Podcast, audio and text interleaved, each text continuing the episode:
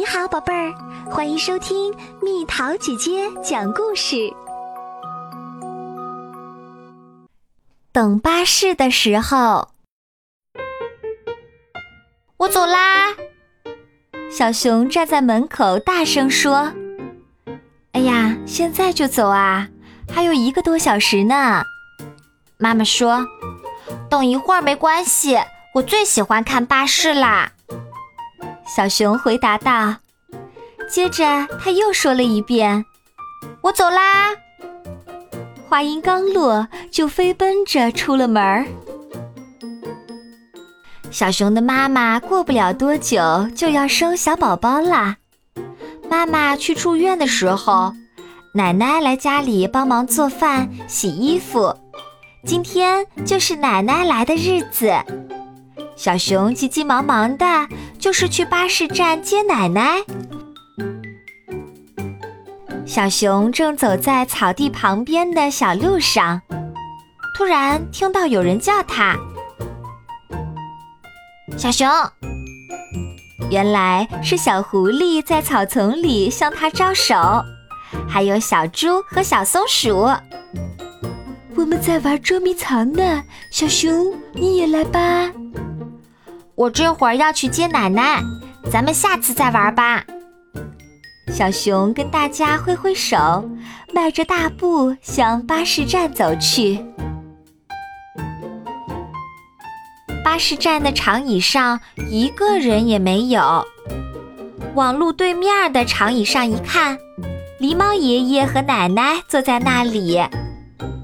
爷爷手搭凉棚，向路的远处观望着。差不多就快到了吧。小熊也探出身子，向左边张望，看到很远很远的地方出现了一个小小的蓝点儿。来啦，巴士来喽！小熊站起来，大声说：“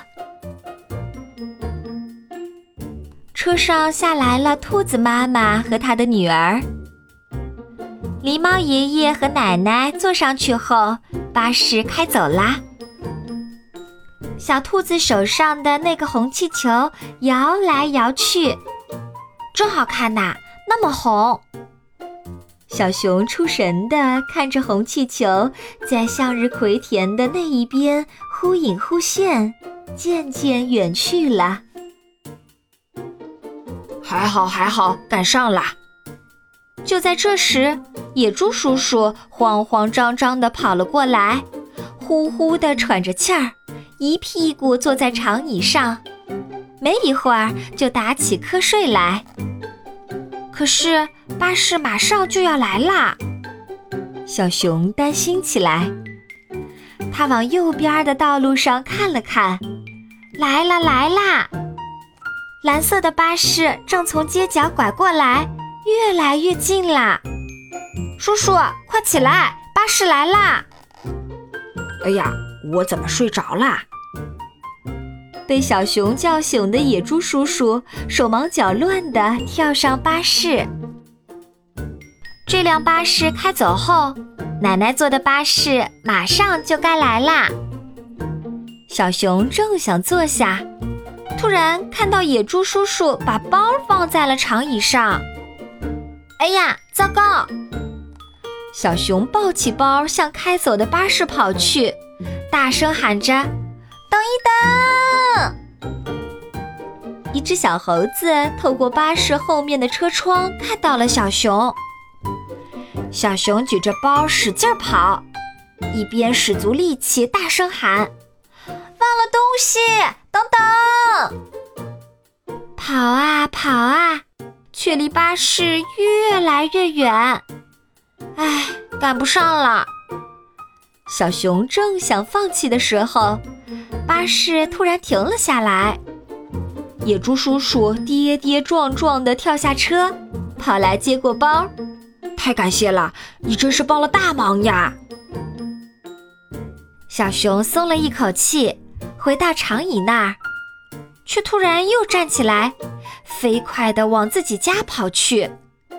眼看前方不回头，一刻不停向前冲，跑啊跑，跑啊跑，快点快点，再快点儿！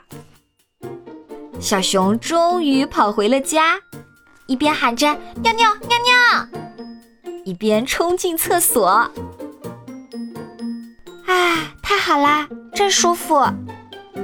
小熊从厕所里走出来，累了吧？巴士还有二十多分钟才来呢。妈妈递给小熊一杯满满的果汁，是甜甜的苹果汁，真好喝。我走啦。小熊一口气喝完，又蹦蹦跳跳地跑出了家门儿。小熊回到巴士站，看到几个刚放学的女孩坐在长椅上，咩咩咩地读着书，就好像唱歌一样。虽然小熊从来没有听过这样的歌，但那温柔悦耳的旋律。轻轻流淌进他的耳朵里，好听极了，正听得入神。啊，巴士来啦！女孩们一起站了起来。小熊也向右边看去，一个像青虫一样的东西弯弯曲曲地扭过来，越来越近。好奇怪的巴士啊！定睛一看。巴士越变越大，变身成一只蓝色的妖怪！哇，太可怕啦！小熊不由得用手捂住了脸。醒过神来的时候，小熊的眼前是奶奶的笑脸。啊，奶奶，是我呀！你好，小熊。我是不是睡着啦？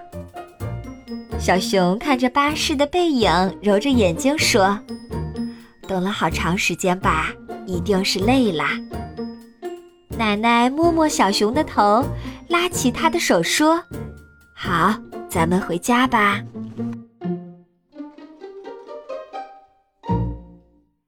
好啦，小朋友们，故事讲完啦。你坐过巴士，也就是公共汽车吗？在巴士站，你都看到了些什么？你做过些什么？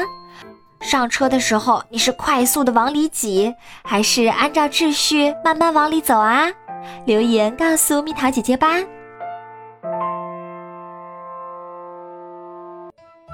好了，宝贝儿，故事讲完啦。你可以在公众号搜索“蜜桃姐姐”，或者在微信里搜索“蜜桃五八五”，找到告诉我你想听的故事哦。